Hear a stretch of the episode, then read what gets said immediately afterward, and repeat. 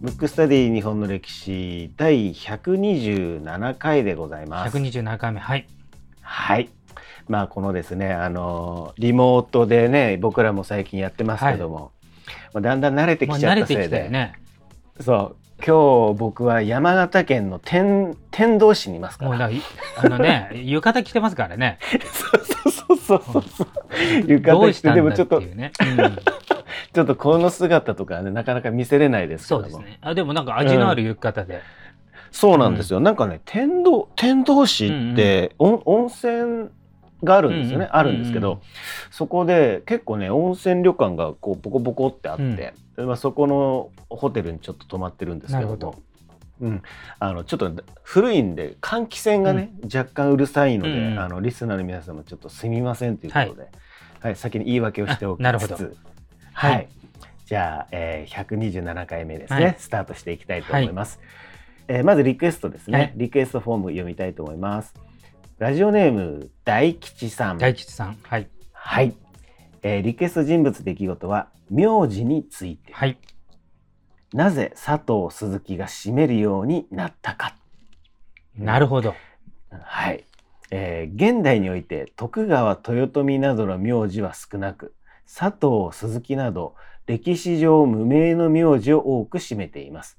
中国ではこれは孫でいいんですかね、はい。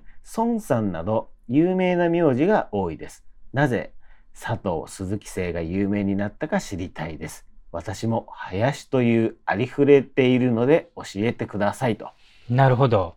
はい。これはすごいとこついてきましたけど 僕もねよくわからないんですよ、うん。わかんないです。いやさすがにそれ詳しかったらちょっと笑っちゃいますけどね。うんなので、あの、全然、あの、タイトルも違いますけど、また、でもアプローチのね、方法というか、そうですよね。リクエストの方法はちょっと面白いなっていうね。うん。ねえなんかねまあいろんなねあの説とかテレビ番組とかもね、ありますけども。まあ今回のこのリクエ大吉さんのリクエストに関しては広瀬はわからない。よくわからないよくわからないということです、ね。はい、はい。ということでですねあの大吉さん他の手段を使っていただければと、はい。はい。思います。ということで、えー早速ですね、はい。あの本日のテーマということで、もう出てますよね。タイトル、はい。うん、出てます細川藤孝はい。これね、あのーちょっと最近、まあ皆さんちょっとお気づきだと思いますけど、最近選ぶテーマが、一応ね、今やってる大河ドラマに、ちょっとこう、まあ原点に戻って、この番組ね、最初、大河ドラマに沿って始まったんですよね。そうです一応ねネタ的に、えっ、と、そっちの方が、皆さんも聞きやすいし、こっちも喋りやすかったんで。なので、最近また戻りまして、自分の中で。ちょっと大河を中心に考えてるんですけど、で、ちょうど今、まあ僕も見てるんですけどね、細川藤孝っていうの出てるんですよ。これは文語知ってます？僕ねななんなんですかねあ聞いたことあるって思ったんですけど、じゃあそれは知ってるのかと言われると知らないですよね。なるほど。これね、う実質、この細川、まあ、細川家ってめちゃくちゃ名門なんですよ。えっ、とね、えっ、と、室町時代ですね。あの、戦国時代っていうのは、室町時代末期の、まあ、ことを戦国時代って言いますから、普通は室町時代なんですよ。まあ、だから、ちょっと被ってるんですね。その、時期的に言うと。で、室町時代ですから、室町幕府っていうのがあって、将軍があり、将軍の補佐のナンバー2が官令っていう職業なんですけど、官令になれるのは3つの名門の家しかなれないうちの1個が細川家なんで、超名門の。家なんですけど、まあ、あの、権威が下がってますから、そういうのちょっと落ちぶれた時に、あの、将軍を支えてた人っていうね、ことで出てくるんですけど、この細川藤孝、もうね、文武両道っていうんですか？だから、えー戦国時代ですから、武将として戦も強い。さらに、京都出身の、まあ、名家の生まれですから、まあ、簡単に言うとお坊ちゃまですから、ただ、あの、戦乱があったんでね、えっ、と、その安定したお坊ちゃまではないですけど、だからちゃんとした教育もされてるんで、文化的レベルもハイレベルなんですよ。なんで、究極の文武両道の武将として有名なんですよ。で、今、ちょっと前に、あの、細川総理大臣っていたじゃないですか。まあ、ちょっと前って言っても、だいぶ前ですね。そうです。ちょっともう、だいぶ前20にな年ぐらりますね、い前ですかもうね。もうちょっと前かもしれない。出てきた人は、その細川家の末裔なんですよ。その、まあ、えー戦国大名としての、まあ、実質初代に当たる人なんですよ。で、今、大河見てる方ね、多分大勢いらっしゃると思うんですけど、今は、えー足利義明、15代将軍に仕えて、その前は13代将軍の足利義輝に仕えてたわけですよ。だから幕臣ってことですね。あの、幕府の直属の家来。なんですけど、まあこの時代ってね、いろいろこう権力争い、まあ戦国時代ですから、やってまして。で、今はちょうど、大河では足利義明について、織田信長のところに行くっていうところらしいなんですよね、大河は。で、織田信長が京都にその義明を連れて行って、義明が15代将軍になると。こういう流れなんですね。で、もともとは足利の家臣なんだけど、で、一応、家柄も慣例の家なんで、家柄的にはもちろん信長より上なわけですよ。まず将軍の直の家来、プラス家柄もいい。で、織田信長は下克上で上がってきましたから。けど、実質は武力を持ってるのは信長なんで、信長がいてから、いてからこそ、義明は将軍になれたわけですよ。で、最初は、二人は思惑一致ですよ。信長は将軍を貢献して、天下に名を知らしめたい。で、将軍は自分が将軍になりたい。これが一致してたんで、まあ、お互い仲いいわけじゃないですか。これがね、ある時、やっぱり将軍は、もうちょっと自分の意見を通したいってなるわけじゃないですか。で、信長的には操り人形の方がいいわけじゃないですか。これで対立するわけですよ。やっぱ対立しちゃうんですね。で、その時、明智光秀は、この細川藤孝の、あの、まあ、親友みたいな感じでね。すごく仲いい。なんで、明智光秀も、足利家に仕える感じの人。厳密に言うと仕えてんだからちょっと微妙だけど。だから、えっ、と、細川藤孝と明智光秀は、大体同じような動きで、将軍に、のところにいるけど、織田信長とも、まあ、一緒にいるみたいな。その時に、やっぱ仲悪くなったわけですよ。ね、将軍と、義明義明と信長が。で、どっちつくかなわけですよ。で、ちなみに細川藤孝のお兄さん、三菱さんっていう人がいるんですよ。この人は大河にも出てきてますけどね。大河ではそっちの方がい今ちょっとリーダー格、お兄さんなんで。この人は義明側につくわけですよ。で、最後ね、自殺に追い込まれるんですね。自害のあーはい。で、藤高と光秀は迷った末に、もともとは将軍の家来だったけど、織田につくわけですよ。うん。で、ここで、織田の直の家臣になるわけですよ。で、これ、関わったと思うんですよ。もともと将軍の直、細川家っていう関連家の名家が、まあ一応ね、戦国時代とはいえ、ポットでのところの一武将になるわけですからね。うん。でもね、格が、格が下がるってことですね。そうですねランクが下ががるね。ただ下克上なんで、もうそもそも将軍の一番最初に伝え、あの使えてた13代将軍義輝は、あの、部下の三好一族に暗殺されてるんですよ。殺されてるの。おあ、なるほど。将軍そのものが暗殺されてるぐらいなので、家柄的には上だけど、もうそうも言ってられる時代じゃないので、要は誰と一緒にいると、今後反対かって考えたときに、まあ、義明より信長かなと。で、それまでは、やっぱり、あの、将軍家とかね、京都にいたんで、その教養部分、文化人としての才能とかがすごい出たけど、信長の部下になってからは、武将としてもね、やっぱり一流なんですよ。戦っても戦国武将としてね。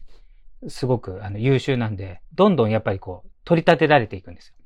まあ、それ以上に取り立てられていくのが光秀なんで、明智光秀なんで、事実上、あの、織田信長の中の明智軍の一人としているわけですよ。だからちょっと藤高的には若干屈辱だったかもしれないです。もともとは将軍直の人。で、どっちかというと弟分が明智光秀。うんうんうん。ああ、じゃあ結構ぐるぐるって変わったって感じ。うんそうそううそうそう。でもまあそこにいたわけですよ。そしたらもう一個悩みの種が出てきたんですよ。あ、あとね、あ、その前に、そう、親友なんでそ、の前に、親友、はい。藤高と光秀。親友なんで、えー藤高の息子、細川忠興っていうのが出てくるんですよ。これもね、戦国時代として有名な武将で、この人もやりたいぐらい。あの、ものすごく強い。なんか、文武両道か、うんあの、要するに親子二代にわたって文武両道だけど、戦国一の短期男って言われて、もう部下もすぐぶち殺すっていう、ちょっとクレイジーな、クレイジーな息子がいるけど、戦国時代としてはすすごいうん有能。この息子と、明智光秀の娘が結婚するわけよ。要するに親戚関係なんね。まあだから義理の親になるわけですよ。うん。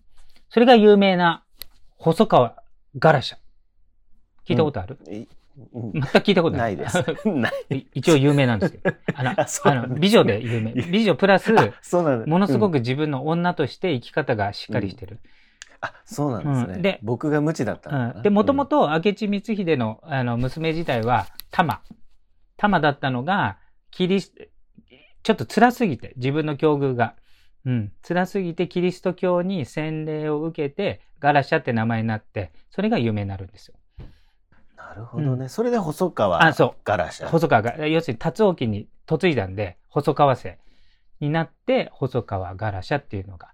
まあ、要するにもうだから、めちゃくちゃ近い仲になるわけですよ。うん。そうですよね。で、お互い信長の下で順調に出世していったですね、お互い。で、お互い重宝されて、何せ、あの、田舎出身の信長、または信長の武将の中で、京都の教育をバッチリ受けた、また教育も教育で、むちゃくちゃすごいんですよ。あの、その、貴族の中でも、一番、一、二を争うぐらいの教養を持ってる人なの。細川藤高は。うん。あの、古今伝授って言ってね。あの、古今和歌集とかあるでしょ？和歌集。昔からある。あれの解釈を難しいので、一子相伝で受け継ぐわけですよ。それ一子相伝なん一です、ね、子相伝なの。それを、細川藤高が一時的に、本当は別の人がやる予定だったのが、一時的にその役になっちゃったから、すごいな。武将でありながら、その古今伝授っていうのが、日本で一人だけ。だ今でいう人間国宝みたくなっちゃってるんで、だから貴族の世界でもなんか最高ランクなんですよ。はい。うん。それが武将になって、まあ戦いとかもやってるわけですよ。それぐらい、なんか教養人プラス、その武人としてもすごいみたいなね。うん。で、そうした中で、やってくれちゃったわけですよ。光秀が。織田信長を殺しちゃったわけですよ。そうするとどうなるかっていうと、自分の息子の妻要するに義理の娘が光秀の娘じゃない。しかも光秀と大大親友じゃない。た時に、光秀は仲間になって一緒に天下取ろうぜって来るんだ、来るわけですよ。その時藤高はどうしたか。どうしたと思います？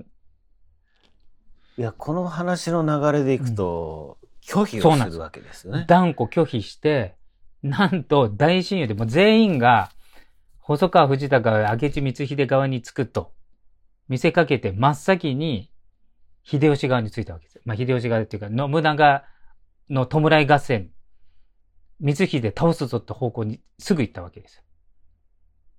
ここが運命の分かれ目で、それで真っ先に行ったんで、そんな側近がね、光秀の側近が行ったんで、一気に秀吉にこう時代が流れて、で、秀吉が天下取った時も、まあその恩もあるし、プラス、武人としてもすごいけど、さらにその、京都にね、拠点を、やっぱ、京都とか大阪に拠点を秀吉が天下取って移すわけですよ。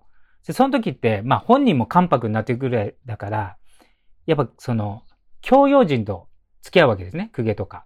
その時も藤高のその知識、知恵っていうのはすごく大事になるから、最後の最後まで重宝されるんですよ。ああ。藤高ってめちゃめちゃ重要なキーパーソン、ね、キーパーソン。キーパーソン。っていうかね、類稀な能力っていうか、二つ持ってる人はいないし、しかも二つとも最高ランクだ。特に教養部分。で、結局、信長、信長が死んで秀吉になり、秀吉が死んだ時、家康も結局それは、能力が捨てがたいんで、常に、主君が変わっても、常に重用されるわけです。うん結果、細川藤孝はベストチョイスをしていう、ね、そう、ベストチョイス。だから最初は将軍の幕臣、直の家来、織田信長、秀吉、家康に仕えて、最後どんどん出世していって、えー、肥後藩、なんだ、大大名になるわけですよ。まあ、その息子の達王家もすごいんですけどね。達王家はすごいですけど、もうちょっとクレイジーな面もありすぎちゃって、あの、なんか、短期ですぐ人を殺しちゃうわけですよ。で、当時は、あの、まあ、戦国時代だから、人殺すっていうのは、まあ別になんていうのもう、殿なんかご乱心用ぐらいで済んじゃうんで、うん。で、あの、その細川ガラシャのことは好きだったんだけど、異常愛で有名なわけですよ、この二人は。ものすごいドロドロのことになって、で、ガラシャは離婚したかったんだけど、キリシタンになっちゃったから離婚もできないし、はい大名の娘だから離婚できないっていう壮絶なドラマがあるんで、まあ、気になる方は細川ガラシャ調べると、あの、恋愛関係とかにも出てくるし、あとね、女性の生き様として戦国時代なのに、なんつうの、一個人として生きようとしたっていうね、力強さと、あと美しさを兼ね備えた、あの、ちょっと、女性の中では稀有な日本人にななってるんで、まあ、あの、まあ、この番組でやってもいいんですけど、まあ、ちょっと調べる、調べたい方は細川ガラシャいいかなと思って。えー、なんか、この細川家ってやっぱり、面白いですね。そう、やっぱりね、そう、名門中の名門なんで、やっぱこう、流れてるのが高貴な地なんでしょうね、ずっと。うん、そう。うん。あの、全部なんか要所要所に、彼らがいる、細川家がいるみたいなね。そうそう、それもあった。あと、やっぱさっき文庫が言ったように、すべての選択が多分究極だったと思うのね。ずっと使え、使えてた将軍家から、信長にどうしようか。まだ信長が確定の天下人じゃないから。な、なるほど、そっか。まだわからない時に、どっちか迫られ、お兄ちゃんは、義明の方行ってね、将軍の方行って。そそれで自害殺されてるわけですよ。うん、で、弟は、一応信長取ったわけです。まあ、それが吉と出て。うん、その次は光秀、大親友の光秀。さらに、うん、まあ、婚姻関係の光秀を胃の一番に切って、うん、それで次の出世を掴んだっていうね。だからこの嗅覚とか選択の力もすごいそうですよね、うん、すごいですよね。だから戦国時代でありながら77歳まで生きてますから。うん、長生きですって。当時50歳ぐらい。殺され、うん、殺されてとかでもないですもんね、天井を全うして。あすごい。さらにちょっと現代人の好きなエピソードもう一個言うと、うん、幼馴染と結婚してこの時代、大名ですよ。うん、大名っていうのは子孫を残すのが仕事なのに、大好きすぎて側室を持たなかったんですよ。うん。生涯この人、しかもずっと仲良し。うん。なんか、現代人っぽい。そうそう。現代人っぽいっていうか、ちょっと変ですすごいバランス感覚というか。そうですね、うん、そういう人なんですよ。だあの、見方によっては大河の主役になってもいいぐらい切り口の多い人。うん、うん、まあ今回光秀やっちゃったから多分もうないとは思いますけど。はい。いやでもちょっと面白いですね、うん、この細川藤田さん。はい。はい、なんで大河でもこれから、うん、まあずっとキーパーソンでいくと思いますので、はい、ぜひ楽しみにしてください。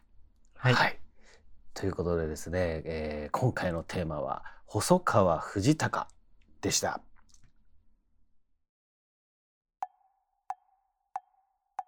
むくむくラジオだべむくむくラジオだべ？むくむくラジオだべ？